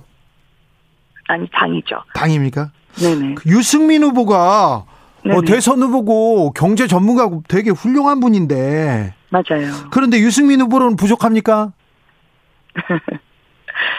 경기도지사 그리고 서울시장까지 포함해서 지방자치단체장 선거를 뽑는 것은 특히 경기도의 경우에는 경기도를 위해서 얼마나 고민을 했고 네. 누구를 찾아가야 하며 어느 곳에서 해결책을 낼 수 있는지 고민했던 사람이 해야 된다고 생각합니다. 유승민 전 대표님은 제가 존경하고 훌륭한 정치 지도자였으면은 누구도 부인할 수 없는 사실이지만 저는 대선 후보가 즉 대권을 어, 함께 뛰었던 분은 반드시 지방자치단체장으로서의 자격도 충분하다라고 말하는 그런 공식에는 동의할 수 없습니다. 네. 경기지사 선거에서 미래가 안 보인다고 그랬는데 네네. 그래서 출마하실 수밖에 없었다고 했는데 네. 윤석열 정부의 윤석열 정부가 정권 교체를 해서 윤석열 정부가 태어났잖아요. 근데 왜, 왜 미래가 안 보여요? 지금 서울시뿐만 아니라 예. 경기도까지 민주당에서는 어, 지방 의회 권력을 90% 가까이 장악을 하고 있습니다. 지금은 그렇죠? 그렇습니다. 네. 그러면 어, 지금 계속 그 민주당의 지방 정부가 계속되면 어떤 일이 벌어질까? 지방 정부 교체가 됐던 서울시 상황을 제가 한번 살펴봤거든요. 예. 근데 서울시만 본다 하더라도 일부 국민을 위한 세금을 오히려 혈세처럼 일부 시민단체에 유용을 하게 해서 1조 넘는 돈이 빠져나갔고 그것이 서울 시민에게 돌아간 것이 아니라 자신들의 패밀리를 위해서 쓰여졌다는 의혹을 안고 지금 수사가 전개되고 있지 않습니까? 저는 그런 식의 약자를 위한다면서 결국은 약자와 강자의 양극화를 더 부추기고 권력을 사유화해서 일부 자신의 패밀리 같은 시민단체에게 이용을 했던 건 저는 부당이득이 환수돼야 된다 생각합니다. 네. 경기도의 대장동도 마찬가지죠. 다른 도정도 마찬가지고요. 그런 과거로 경기도민을 위한 것이 아니라 자신들을 위한 것으로 도정을 활용한다면 또 그런 경기도지사를 활용한다면 저는 그것은 과거로 가는 길이지 미래로 가는 길은 아니라고 생각했습니다. 경기도에서는 그런 일이 있었습니까? 경기도의 얘기가 아니죠. 아까 그 얘기는요? 네, 서울시에서 이미 시민단체에 대해서 유용력이 드러났고 일부는 수사를 수사를 하고 있고 일부는 가짜 뉴스로 드러난 것도 있고요. 맞습니다. 네. 그렇지만 현금 지급기처럼 1조 넘게 빠져나왔던 것은 서울시에서 감사 등을 통해서 조사를 했던 거였고요. 경기도도 한번 볼까요? 네. 대장동도 그랬고 백현동도 그랬고 호나 아이도 그렇습니다. 지역 화폐 같은 경우에도 지역 경제 활성화를 위해서는 그 어떤 것도 다 해야 되죠. 그런 면에 있어서 추진력 있게 이재명 전 지사가 국민들로부터 판단을 받았다고 했지만 지금은 세금깡이라든지 아니면 측근들에게 이것을 코나 아이를 활용했다는 그런 의혹이 불거지고 있지만 어느 누구도 그 권력에 대해서 비판을 하거나 견제하지 않았습니다. 견제받지 않은 권력은 부패하기 마련입니다. 저는 그런 면에서 지금은 경기도에서는 새로운 변화가 필요하다. 그 새로운 변화를 위해서는 조금 더 젊고 역동적인 제가 경기도민만을 위해서 전념하겠다. 네. 경기도를 자신의 정치적 입지를 위한 제도약을 위한 발판으로 삼거나 정치적 재기를 위한 구름판으로 삼지 않겠다. 네. 수단이 아닌 경기도민을 목적어로 하는 그런 지사가 되겠다고 감히 나선 겁니다. 알겠습니다. 젊고 역동적인 김은혜 의원, 어, 많이 고단하신가 봐요. 많이 지금 지금 피곤해 보이세요 목소리가. 아 이게 대선 때도 안 그러셨는데. 선거법상 이게 마이크를 쓸 수가 없어가지고요. 어, 예. 이게 목청껏 높여야 되는데 사실 이렇게 목청을 높인 게 지금 7개월째입니다. 아, 예. 그래서 하루도 쉬지를 못했습니다. 네, 네. 그래서 그렇군요. 네. 네. 몸은 챙겨가면서 하십시오. 감사합니다. 기, 기자를 하셨어요. 그리고 청와대에서 대변인 하셨고요. 그렇습니다. 그리고 국회의원을 했습니다. 그런데 이 도지사, 이 행정은 조금 다른 영역 아닌가 이런 생각도 듭니다. 자, 행정 그 이런 네. 우려 있는 사람들한테 뭐라고 하시겠습니까? 제가 국회의원으로서의 경기도에서 일했던 기간은 2년입니다. 네. 그렇지만 그것은 협의의 정치이고요. 지난 청와대에서 2년 반을 국정 운영을 전반을 제가 함께 해왔고 네. 그리고 그 이후에는 글로벌 마케팅 전략을 짜는 대기업 임원으로서 봉직을 했습니다. 저는 여러 분야를 거치면서 조직 운영 능력이나 그리고 조직에서의 조율 능력을 충분히 검증받았다고 생각하고요. 네. 아까 말씀드린 청와대에서 국정 전반을 살핀 경험이 있기 때문에 네. 다양한 경험을 갖추고 과감한 변화를 추구하는 젊은 리더십으로 경기도의 역동적 변화를 끌어낼 수 있을 거라고 자신합니다. 네. 그리고 그 같은 도민들의 선택을 받는데 유리하다고 생각을 하고요. 네. 특히 경기도에서의 제가 그동안의 교통 문제 그리고 LH의 임대주택 문제에 있어서 주민과 함께 싸우고 주민과 함께 작은 성공들 결실을 거뒀습니다. 예. 말로 살아왔던 사람이라고 하실지 모르지만 지역에서 그리고 많은 분들에게는 저는 말보다 발이 더 빠른 사람이라고 인정받고 있고 또 그렇게 노력하려고 생각을 하고 있습니다. 자, 청와대에서 국정 전반 이명박 전 대통령 사면에 대해서는 어떻게 생각하세요? 제가 인수위 대변인이었다면 네. 이 부분에 대해서 어 아주 순발력 있게 답변을 드렸을 겁니다. 네. 그렇지만 제가 이 답변을 여기서 드리는 것은 현재 인수위 그리고 당선인의 대변인이 있기 때문에 어 여기서 더 말을 덧대는 거는 온정하고 그러니까 온전하고 네. 적절한 대응은 아니라고 네, 생각합니다. 알겠습니다. 그럼 인수위 대변인 네. 말고요. MB 때 대변인을 하셨으니까 그렇습니다. 청와대에서 국정 전반에 대해서 이렇게 살폈다고 했는데 국정 전반에. 근데 이명박 전 대통령 감옥 가셨잖아요. 네. 네, 좀 저에게 네. 저에게 인간적인 부분을 물으시는 것이 아니라 네. 저에게 공식적으로 당의 입장을 물으시는 거기 때문에 저는 이 부분은 당선인 대변인 말씀하시는 게 맞다고 생각을 하고요. 예. 그리고 제가 어, 모셨던 어, 부분에 대해서는 네. 그 부분에 대해서는 당연히 국민들께서 어, 판단을 해주시면서 대통령의 당연한 고유 권한으로 그 사면에 대한 결정이 저는 나올 거라고 생각합니다. 아니 저저 이명박 대, 그 정부 때 사람들이 너무 많다 이 인수위에 그리고 윤석열 어, 당선인 주변에 그 얘기는 뭐 계속 나오고 있지 않습니까? 아, 그 얘기는 사실 한 달 전에 이야기가 됐고 최근에 나왔는지 모르겠지만요. 네. 지금 여성부 장관으로 나왔던 김현숙 전 수석 같은 경우에도 박근혜 정부에서 일을 하셨던 분입니다. 네. 그리고 이번에 경제부총리를 포함해서 지금 경제 강요는 심지어 한덕수 총리 같은 경우에는 오히려 노무현 전 대통령 밑에서 총리로서 한미 FTA의 마무리를 위해서 노력하셨던 분입니다. 예. 그런데 이런 조각과 그리고 개각에 있어서의 실력과 능력으로 이분들을 어, 저희가 함께 조각을 한 부분에 대해서는 조금 더 살펴주셨으면 좋겠다라는 바람을 안고 있습니다. 알겠습니다. 다시 경기도로 갈게요. 네. 네. 곤란하셨죠? 경기도로 갈게요. 자, 아니요, 뭐 주진우 앵커님 다 와서 네. 재밌겠어요. 저 경기도에 저기 또 상, 상대 어, 민주당에 네네. 어, 어우 정말 그 강력한 후보들이 많습니다. 안민석, 김동연, 염태영, 조정식. 자, 네. 어 누가 될 거라고 보세요? 누구를 생각하고 준비하고 계십니까? 네, 경선을 한다고 하나요? 경선을 하겠죠. 아 그래요? 네. 전략 무늬만 경선 아니고요. 아이 그 시, 시, 시스템이 있는데요. 원칙대로 경선하겠죠. 아니 계속 보이지 않는 손이 뒤에서 어른거려가지고. 아 그렇습니까? 네네. 보이지 않는 손이라면 아니요, 근데 누군지는 모르겠지만 네. 모든 분들이 경기도민을 이야기하시는 게 아니라 네. 대선에서 패배하신 분과의 인연을 너무 강조하고 있어서 네. 경기도민 분들이 들으면 섭섭하실 수도 있을 것 같습니다. 아, 왜냐하면 네. 예, 경기도민과의 인연, 내가 경기도를 위해서 어떻게 일했고 싸워왔다는 게 더 부각이 됐으면 하는 아쉬움이 있고요. 네. 일단 그 여론조사 수치를 보면 김동연 대 비김동연 구도로 초반 판세가 짜여진 걸 봤는데요. 네네. 네. 이 추세가 그대로 갈지는 더 지켜봐야 하고요. 예. 김동연 후보님 같은 경우에는 사실 지난 대선에서는 장 외에 계셨다가 중도에 접으셨잖아요. 네. 또 세물걸 얘기하시다가 또 허무하게 갑자기 입당을 하셨잖아요. 그래서 저는 과연 이분이 완주가 가능할까 관심 있게 지켜보고 있고요. 네. 지금 일명 이제 정치 시민 또는 아마추어 갑자기 UFC 옥타곤 무대에 뛰어든 거나 마찬가지이기 때문에 민주당의 베테랑 선수분들이 호락호락 내주실지 경선 과정에서 진짜 경선이라면 큰 변수나 변화가 많을 수도 있다라고 생각하고 있습니다. 알겠습니다. 6466님, 김은혜 의원님 AI 같아요. 감정 좀 넣어주세요. 모든 얘기를 물어봐도 뭐 척척 나오니까 그런가 봅니다. 아닙니다. 아, 저 목소리 쉬었잖아요. 네. AI는 목소리가 쉬지 않습니다. 아, 그런가요? 네. 네.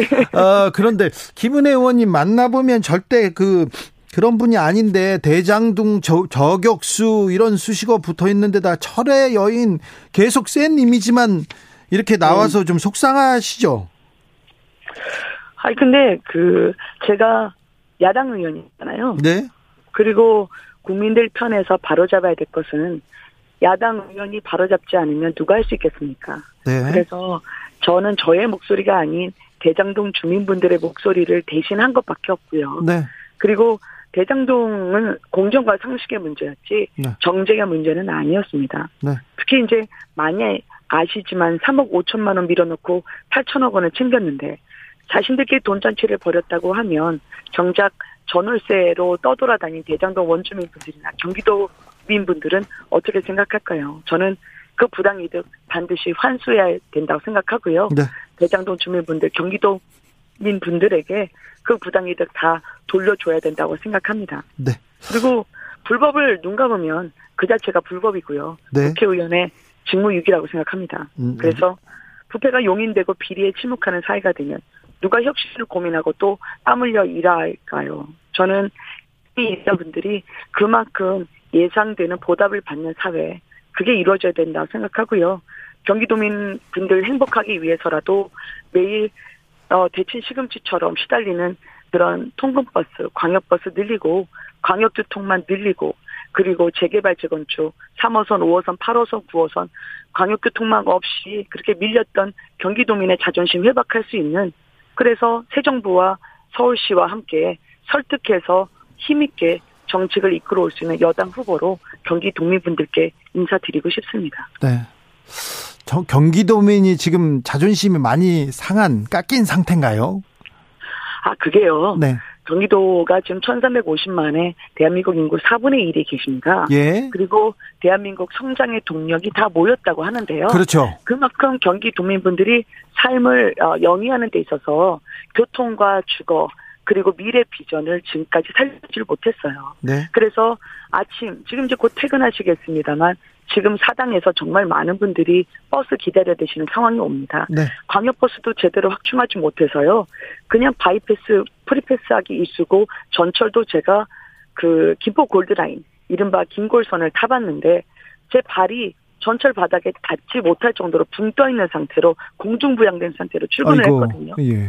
근데 저는 제가 김포에 살지는 않습니다만 김포에 사시는 분들 또 매일 콩나물 시루 같은 버스와 전철을 타시는 경기도민분들은 네. 그렇게 진 빠지면서 출근을 해도 하루에 많은 시간을 도로에 허비하면서 짐 빠지고 계시죠. 네. 왜 경기도민분들을 그렇게 힘들게 합니까? 저는 그래서 광역교통망, GTX, ADC 그리고 DEF는 따로 신설을 더해서 네. 경기 도민분들의 발이 되겠다. 네. 그리고 광역버스 문제 오늘 오세훈 시장과 만났는데요.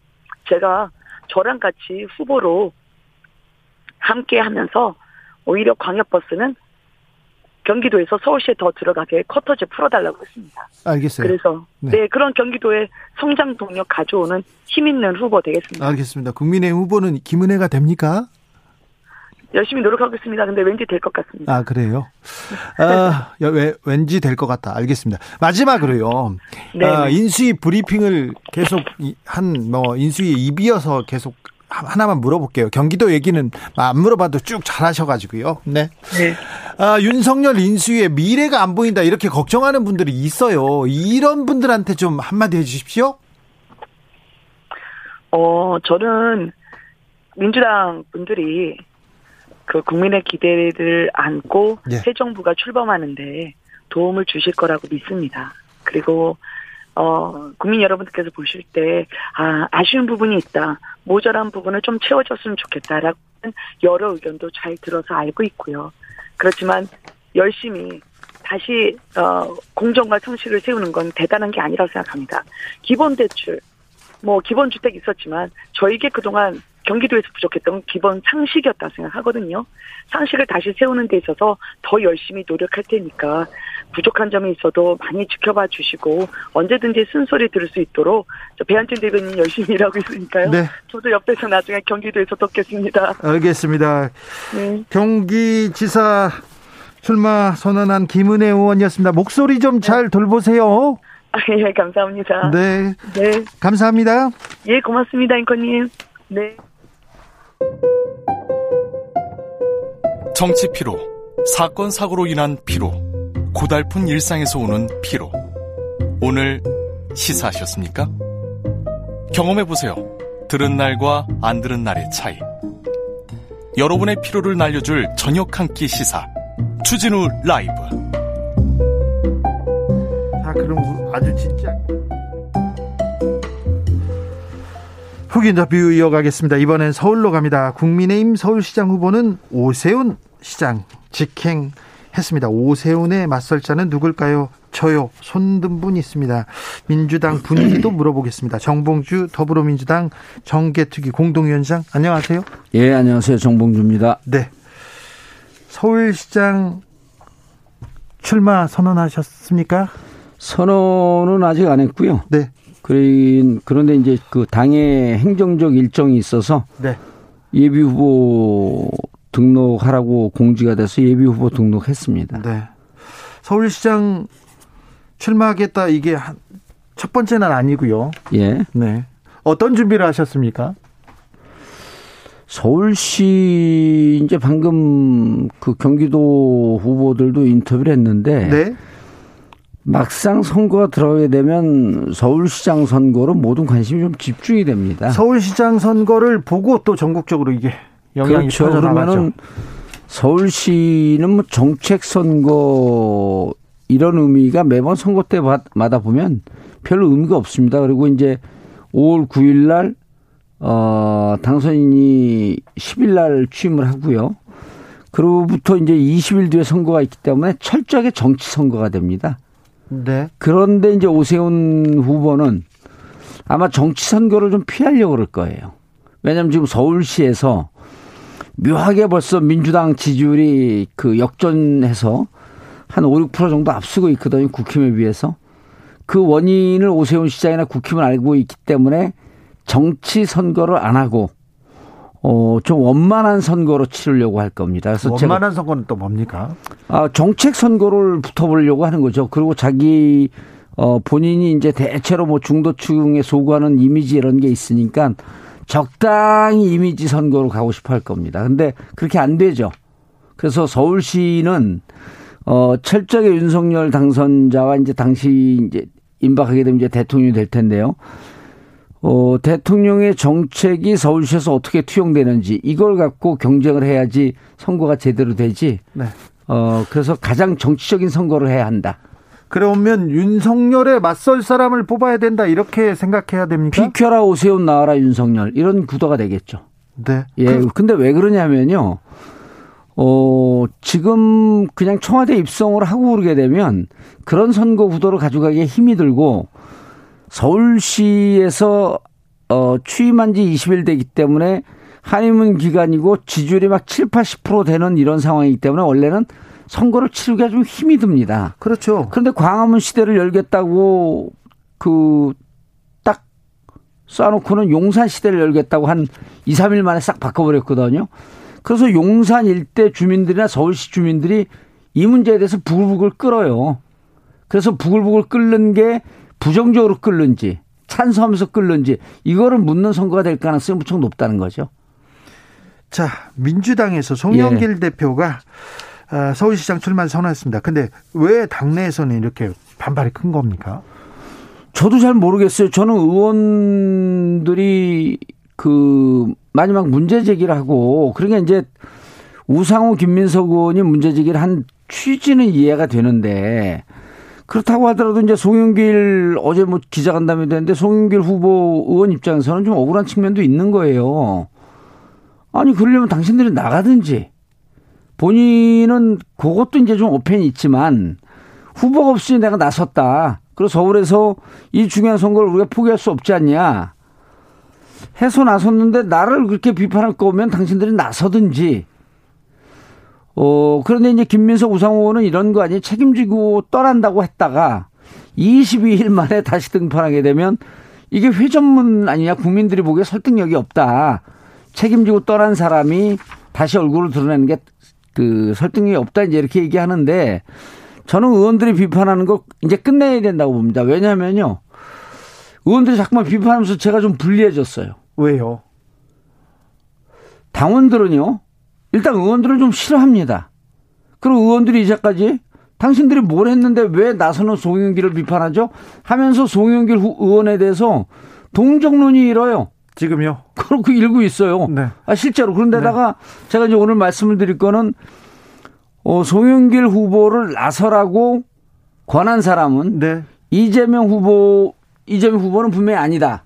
라고 하는 거를 좀 밝힐 필요가 있겠다라고 하는 거 하나고 당에서도 이제 그 입장에 나왔으니까 그런데 근데 송영길 후보 송영길 의원한테 나서라고 한 게 이재명 상임 고문이 아닙니까?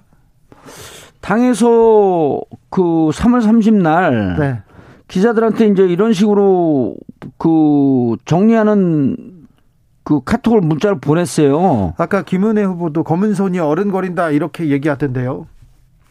그리고 정성호 의원, 김남국 의원 누가 봐도 김 이재명의 측근들이 뭐 가서 만나서 예. 서울시장에 나서 달라 이렇게 사진도 찍고 올리고 이런 부분이 그렇게 비춰지도록 이렇게 보이는 거 아닙니까? 그건 송영길 후보가 마케팅한 거 아닌가라고 하는 이런 그 의혹을 지울 수가 없고요. 그 3월 30날 민주당 공보국에서 이렇게 기자들한테 문자를 보냈습니다. 이재명 전 후보가 지난 3월 중순께 당 비대위원들에게 송영길 서울시장 김동연 경기지사 출마가 필요하다는 취지의 전화를 했다는 보도는 네. 전혀 사실이 아니오니 보도에 참조해 주시길 바랍니다. 네. 그리고 정성호 의원과 김남국 의원이 이른바 이제 이재명 후보의 복심으로 알려진 두 분인데 네. 어 그분들도 본인들이 송영길 후보로 찾아간 거는 출마라고 하는 것과는 좀 다른 거다. 예. 라는 좀 억울하다는 입장을 이렇게 표명을 했거든요. 그래요? 저는 이제 왜이 이 말씀을 좀 드리냐 하면 아주 질문을 예리하게 잘 하셨는데 이재명 후보가 선거에 0.73% 떨어지면서 무척 상처를 깊게 받았습니다. 예. 물론 우리 진영도 받았고요. 네. 그래서 저는 이 경선 와중에 이재명 후보가 참전하는 게 과연 맞느냐라고 하는 걸 우리 지지자들이나 출마하는 분들은 깊게 그 좀 곱씹어 봐야 돼요. 고민해야죠. 이게 네. 이재명 후보한테 데미지를 또 주는 거거든요. 다 경선이 끝나고 난 다음에 후보가 됐을 때 그때 필요하다고 한다면 도울까 말, 것, 말 것인가라고 하는 것도 정치적 부담이 무척 큰, 큰데 네. 경선 와중에 누구를 특별하게 도와준다? 이러지 않거든요. 그렇죠. 그걸 또 그렇게 참전하지 않겠다고 했는데 마치 자신을 나가라고 해서 자신을 도와줄 것처럼 해서 내가 출전했다? 이렇게 이건 본인 장사하고 본인 마케팅하는 거거든요. 네. 전 이런 걸 좀 안 했으면 좋겠어요. 알겠어요. 예. 의원, 의원님은 그런 마케팅 안 하시려고요? 그런 거 하면 안 되죠. 아니 그래서 저는 네. 이재명 후보는 이 경선에 관여하지 않습니다. 그렇다고 한다면 100m 출발설 출발 라인에서 네. 똑같이 서갖고 출발 출발을 하게 되면 누구든 해볼 수 있는 싸움인데 지금 이재명 후보가 누구를 특별히 지지한다라고 하게 되면 불공정 경쟁 아닌가요? 그 얘기가 바로 나오죠. 그렇죠. 바로 나오죠. 그리고 그거는 누구를 누구의 해를 미치냐면 이재명 후보에게 정치적 부담을 주는 거예요. 네네. 그리고 같은 라인에 서도 저는 당에서 계속 밀어내갖고 초선밖에 못하는 의원이고 네. 송영길 후보 5선에다가 당대표에다가 인천시장까지 했잖아요. 네. 스펙 좋기 때문에 같은 라인에 서도 저보다 유리합니다. 그런데 거기다 이재명 후보가 나를 밀어서 나왔다? 라는 마케팅을 꼭 해야겠다? 네. 알겠습니다. 별 필요 없는 거 아니에요? 이구초이님께서 자꾸 당내 분란하지 말고 경선으로 해라. 그러면 진희님도 뭉쳐도 예. 질판인데 참 잘한다 이렇게 맞습니다. 얘기합니다. 예. 자 아무튼 서울시장 예. 후보 빨리 정하고 어. 정책도 내놓고 예. 정치적으로도 제대로 된 싸움을 해야 될 거 아닙니까? 예. 네. 민주당에서 서울시는 아직 입장이 없어요. 왜냐하면 네. 어, 오늘도 서울, 민주당 서울 소속 국회의원들이 모여서 이제 무슨 의논을 좀 했다고 하는데 일단 지금 예비 후보 등록을 하라고 여섯 명 등록을 하지 않았습니까? 네. 그런데 아직도 또 외부에서 자, 이낙연 후보 후보가 이렇게 나설 가능성도 있습니까? 전혀 없는 거로 알고 있는데요. 그러면 다른 사람이 나설 가능성 있습니까? 저는 박영선 추미애 의원한테 연락을 했는데 본인들이 어 별로 뜻이 없다 이렇게 답변한 거로 저는 알고 있어요. 네. 물론 추미애 의원 같은 경우는 어 아직도 뭐 좀 고민을 한다고 이렇게 얘기는 하는데 그분도 이제 지금까지의 정보에 따르면 네. 별로 나설 생각이 없다. 그리고 이제 김민석 의원이 또 한 네 분 정도 얘기를 했어요. 예. 그 중에는 이제 당에 어, 강병훈 의원까지도 있는데 강병훈 의원도 출마할 뜻이 있으면 미리 좀 후보 등록을 하시지. 네. 그래서 저는 이렇게 네 명 중에 어, 실제로 본인들이 출마할 의사가 있다라고 하면 괜찮다고 봐요. 여러 명이 여러 명 경, 경쟁하는 건 좋으니까. 구호사구님께서 민주당 참 개파 싸움 지긋지긋하네요 얘기하는데 예. 민주당 개파가 지금 움직이고 있죠. 저는 개파를 해본 적이 없어서 잘 모르겠습니다. 의원님은 개파가 없지만 다른 사람들의 저는, 개파는 저는 파는 있습니다. 왕따파. 왕따파. 자, 의원님. 예. 자, 그래서 예. 서울시장 후보로 민주당에서는 예. 어떤 사람이 누가 됩니까? 의원님이 참 번뜩이고 창조적으로 정치를 해석하고 해법을 내놓는 데는 맞는데 예. 본인 문제는 잘 못 맞추니까 물어보고 싶진 않은데 자 예. 누가 됩니까? 누가 유리합니까? 어 관전평이 거죠. 네. 송영길 후보가 다 될 거라고 생각을 하잖아요. 지금은 뭐 송영길에 견줄 사람이 없다 이렇게 생각하는 사람도 있잖아요. 그런데 만약 이 경선에서 송영길 후보가 무슨 얘기를 했냐면 어 불쏘시개 역할을 하겠다. 예. 불쏘시개 역할을 하겠다라고 하는 것은 경선에서 패배할 수도 있다. 경선의 흥행을 바람을 불러일으키고 만약에 만약에 대마가 잡히면 그건 또 어, 그럼 경선 그 흥행이 제대로 바, 바람이 제대로 부는 거죠. 그래서 저는 어 송영길 후보를 잡을 수 있는 어 아주 절대절명의 비책을 공개하겠다. 근데 오늘은 안 합니다. 아 의원님이 지금 공개한다고요? 그렇죠. 왜 나를 무시하는 듯한 발언합니까? 아니 표정이 아니 기대하는 사람들이 기대하는 사람들이 예. 뭐 언, 언제까지 기대해야 됩니까? 그럼 아 당연히 룰이 끝나야 돼요. 룰을 룰이 끝나면 그때 공개하겠다. 그, 그때 이제 출마 선언을 해야 될 거 아니에요. 출마 출마 선언을 하면서 내가 어떻게 잡겠다는 얘기를 아니 하겠다. 공약을 보게 되면 네. 공약을 보게 되면 서울 시민들이 아 저게 공감할 수 있다라고 하게 되면 확 바람이 불기 시작할 거 아니에요? 네. 그래서 저는 어, 윤석열 당선인과 국힘을 간담을 선을케 할수 있는 그런 공약을 제시하는데 네. 던지는 순간에요. 네. 서울 시민들이 6대 4로 딱 나뉩니다. 그럼 60% 우리가 먹으면 인기는 거고 만약 40% 먹게 되면 지는 거거든요. 그리고 그럴 정도의 충분히 준비가 되어 있는 안을 던질 때 서울시는 흔들 수 있다. 일단 대선에서요. 5% 졌어요. 서울에서. 예. 네. 그럼 민주당 지지하는 사람들이 투표장에 안 나오겠다라고 하는 사람들이 훨씬 더 많습니다. 그럼 그분들에겐 지금은 민주당은 후보가 필요한 게 아니라 민주당은 당원들을 집결시키고 그들의 에너지를 끌어올릴 수 있는 힐링할 수 있는 사람이 필요하다. 힐링. 예. 녹색지대님께서 정봉주 좋다. 예. 좋긴 하지만 예. 오세훈 어찌 이길 건데 이렇게 물어봅니다. 오세훈 이길 수 있는 비책을 지금 얘기를 하면 안 되죠. 그쪽에서 대응을 할 텐데. 근데 참고로요. 오세훈 시장이 시장 오래 했거든요. 오래 했죠. 오래면서 뭘 했나요?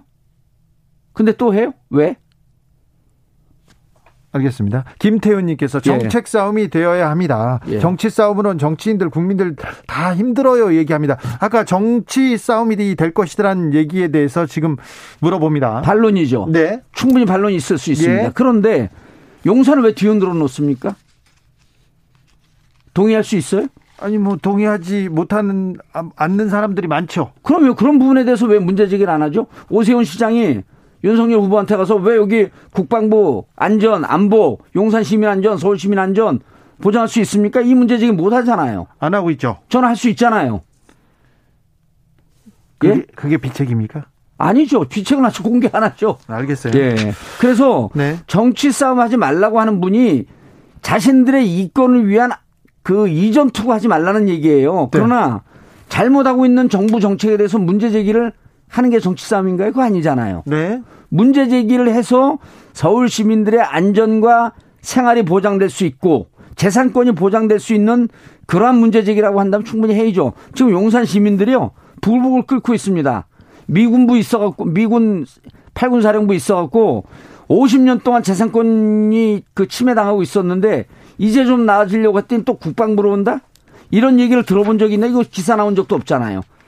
네. 기자들이 알아서 기면서 이거 기사도 안 씁니다. 그런데 실제로 그쪽 커뮤니티 가보세요, 용산. 그뿐만 아니라 서울 시민들이요. 그거 넘어갔고 서초구 이런 데 부글부글 합니다. 왜? 거기에 되게 되면 대공망 이런 게 그 다 영향을 받거든요. 그다음 고도 제한 그 제한 없다고 하는데 실질적으로 국방부가 있고 이미 세 개의 높은 아파트들이 있는데 거기에 개발 들어가면서 고도 제한을 과연 안 둘까요? 이런 등등에 대해서 불안합니다 용산 구민들이. 네. 그리고 서초 구민들도 불안하죠. 그리고 그 지역에 교통 막히는 거 어떻게 할 겁니까? 이런 거에 대한 대안이 하나도 없어요. 그냥 즉흥적으로 광화문 시대를 열겠다 그래서 안 되다 보니까 용산을 얘기했는데 그렇다고 한다면 청와대 들어가서 차근차근 연구하라. 이런 얘기 다 거부, 거부, 거부하지 않습니까? 이런 얘기에 대해서 왜 문제 제기를 하면 안 된다는 거죠?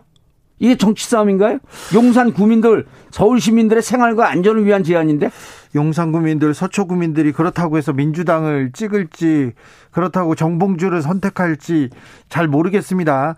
아무튼 서울시장 선거가 예. 윤석열 대통령을 견제하는 그런 선거가 되어야 된다 이렇게 보시는 거죠. 아니 서울시장은요 장관급이기 때문에 유일하게 국무위원 들어가요. 국무회의 들어갑니다. 국무회의에 들어가요. 국무위원 자격으로. 네.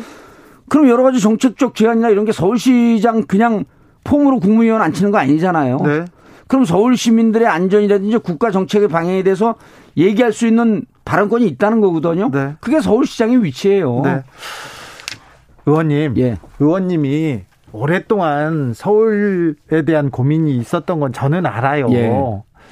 10년 넘게 계속 고민하고 정책에 대해서도 생각하고 아는데 예. 국민들이 몰라요. 서울 시민들이 모릅니다. 어떻게 모르죠. 할 건데요? 아니 이제 비전을 그... 보여주셔야 될 거 아니에요. 아니 서울... 그러니까 네. 출마 선언을 하면 공약을 얘기할 거 아니에요? 아니 그때까지 참지 말고 아, 지금도 아, 모르는데 언제까지 미루기만 아니요 지금 그, 지금 얘기하면 안 됩니다. 네. 왜냐면 워낙 충격적인 공약이기 때문에 한 방에 딱 가는 건데 뭐 하려고 지금 얘기해요? 아니, 참 얄밉게 진행을 하시네. 아니요. 대선 때 예. 정봉주 의원이 또 뒤에서 굉장히 큰 역할을 예. 하고 굉장히 큰 그림을 그린 것도 저는 또 좀 알아요. 예. 그런데 자, 지금 시간이 많지 않다니까요. 저기 정봉주의 지지율이 안 나오잖아요. 그러니까 빨리빨리 던지면서 앞으로 나가야 될 거 아닙니까? 정봉주의 그... 고민을 알려주세요. 그렇게 되기 위해선 당에서 일단 후보군을 정확하게 발표를 해야 돼요. 네. 당에서 아직도 후보군을 발표를 안 해요. 더 새로운 인물 찾아봐야 된다. 그런 얘기하지 않습니까? 그렇죠. 새로운 인물 찾아보고 그럼 이제 경선을 붙이겠죠. 네. 예비 경선도 붙여보고 네. 그렇게 갖고 후보가 확정이 되면 간단하게 이런 겁니다. 서울이 완전히 불균형 발전이 되어 있거든요. 지난 한 4, 50년 동안 강북이 너무 차별을 받았어요. 그렇죠. 그래서 그렇죠. 제가 한 세 번째, 네 번째 공약으로 내세울 수 있는 것은 뭐냐면 강북 전성 시대를 열겠다. 그런데 여기 강북에는요. 강북뿐만 아니라 저개발되어 있었던 강서구, 금천구, 구로구, 영등포구 여기도 포함되어 있거든요. 강동구까지. 실질적으로 강남 서초 송파를 위한 서울시 운영이 되어 왔어요. 지금까지. 네. 그래서 강북이 지금까지 강북의 예산과 강북의 세금으로 강남 발전시키는 시대를 열었었는데 이제는 강북의 준공영 개발이나 이런 걸 통해서 강북에도 기회를 줘야 한다. 네. 그래서 주, 네 가지 다섯 가지 공약 중에 하나가 강북 전성 시대를 열겠습니다라는 내용이 있습니다. 네. 예. 알겠습니다. 정계특위 위원장입니다. 예. 그래서 이거 하나는 또 물어볼게요. 지금 어, 민주당 정치개혁 하겠다 잘 돼갑니까? 정계특위는 잘 굴러가고 있습니까? 잘 안 굴러가고 있습니다. 왜요? 정계특위를 열린민주당하고 합당할 때 그 만들어 놓고 여러 가지 정치 개혁안을 어, 열린민주당과 그리고 또 정봉주 의원이 제안했죠. 그런데 당 지도부가 여기에 힘을 실어줘야 돼요. 네. 정계특위가 이러이러한 정책을 갖고 회의 구절 갖고 진행을 해야 됩니다라고 했는데 만들어만 놓고 네. 당 지도부로부터 아무 그 내용이 없습니다. 그러니까 회의를 단 한 번도 못 열었어요. 아니 이러니까 민주당이 네. 국민들한테 회초리 맞는 거 아닙니까? 동의합니다. 왜 지금까지도 지금 아니 개혁하겠다고 해놓고 일하겠다 해놓고 뭐 하고 있냐 이 얘기 하는 거 아닙니까? 맞습니다. 그러니까 정계특위를요 국민들이 들으면 깜짝 놀라지만 그냥 형식적으로 만들어 놓은 거예요. 아니 그럼 위원장으로서 예. 이그 특위를 어떻게 끌고 가야 될 거 아닙니까? 아니 소집하려고 한번 그 올렸었죠. 네. 소집한 별로 당에서 동의를 하지 않습니다. 이제 그러니까, 안 하려고 합니까? 선거 때는 한다고 해놓고? 아니 그러니까 이런 거죠. 위원장이 할 수 있는 게 아니고 지도부에서 이 정계특위가 어떻게 군용, 구역, 그 운영이 되고 이러이러한 주제로 좀 회의를 해서 결론을 좀 내렸으면 좋겠습니다라고 하는 그런 정치적 내용이 없이 일방적으로 진행할 수 없는 거거든요. 네. 힘이 없는 집단이에요. 알겠습니다. 예. 네. 그래도 어떻게 좀 돌파 그 창의적인 아이디어를 좀 돌파해 주십시오. 자, 근데요. 의원님은 좀 조심하셔야 돼요. 이명박 저격수로 감옥도 가셨잖아요. 억울하게 1년이나 가서 사셨고 그런데 지금 이명박 사람들이 다 막 나오고 있어요. 그리고 또 예. 중요한 자리로 가고 있습니다. 좀 조심하셔야 되는데 이 상황 어떻게 보세요? 그 이명박 대통령 사면 복권 얘기할 때 이미 예견이 되어 있었죠. 네. 그리고 저는 음, 조심을 할 건 우리가 아니라 이미 역사에서 평가를 받은 분들을 다시 불러다 쓰고 있는 거거든요.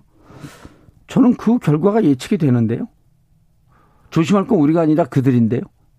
아무튼 어, 네. 아까도 이명박의 입이었죠. 예. 이명박 청와대 대변인 대변인이었던 김은혜 의원이 이제 인수에 입이 되고 경기도지사로 예. 이렇게 나오는데 어우 그렇게 힘을 받아서 움직이는데 정봉주는 어떻게 생각할까 그런 생각도 좀 했습니다. 아니 이런 거죠. 앙시앙 레짐이라고 역사의 반동인데 역사의 반동이 성공한 적은 별로 없습니다. 그렇습니까? 예.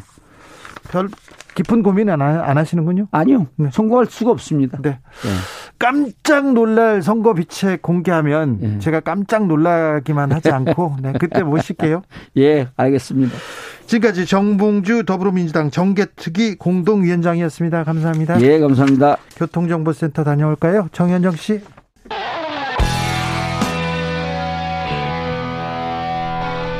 스치기만 해도 똑똑해진다.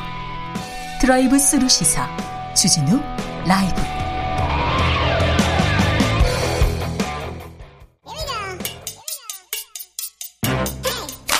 뉴스를 향한 진지한 고민 기자들의 수다. 라이브 기자실을 찾은 오늘의 기자는 은지옥이요. 시사인 김은지입니다. 오늘 준비한 첫 번째 뉴스 가볼게요. 네, 지역구에서 전세 그런데 서울에서 자가를 하는 국회의원들이 있다고 합니다. 아, 그러니까 자기 지역구에는 집이 없고 서울에다는 네 네, 비싼 서울에 집이 있다 이런 건데요. 네. KBS 보도입니다. 경남의 국회의원 16명의 재산 공개를 분석한 내용이다라고 하는데 네. 서울 강남의 아파트를 소유하고 있는 의원이 5명이라고 합니다. 누구 누구예요? 예, 정점식, 박대출, 윤영석, 이달곤 국민의힘 의원이고요.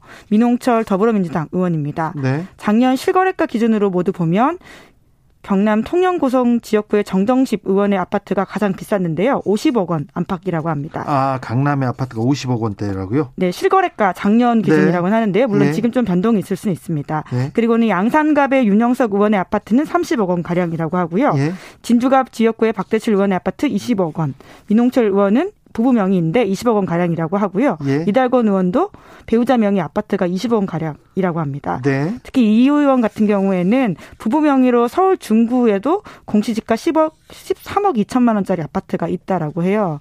그런데 지역구에서는 전세 산다고요? 네, 그렇습니다. 그리고 이제 강남이 아닌 곳에도 아파트가 있는 의원이 다섯 명 더 있다라고 하는데 네. 창원시 마산 하포구 최용도 의원은 광진구에다가 공시지가 6억 원대 아파트를 가지고 있고요. 사천 남해 하동 하영재 의원은 영등포구에 공시지가 5억 9천만 원짜리 그리고 밀양 의령 하만 창녕 조혜진 의원은 서대문구에 공시지가 7억 4천만 원 그리고 거제 설준 의원은 강동구에 공시지가 7억 8천억 원 그리고 거창, 함양, 산천, 합천, 김태우 의원은 종로구에 공시지가 9억 5천만 원 아파트 가지고 있다고 합니다. 공시지가 9억 5천만 원이면 실제로는 되게 한 15억 20억 막 이럴 때도 이럴 수도 있는데 의원들 뭐라고 합니까?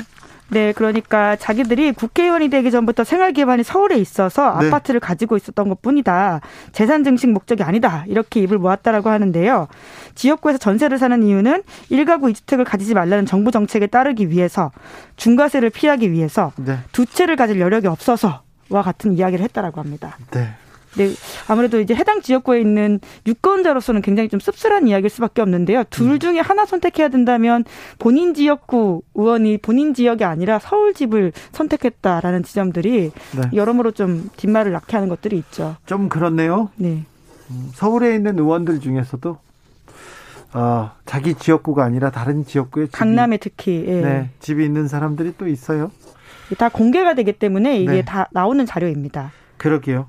좀 씁쓸하네요 국민 입장으로는. 특히 지역 구민들로서는 그렇지 않을까 싶은데요. 네. 그러니까요. 지역 구민들 어떻게 생각하셔야 되냐면은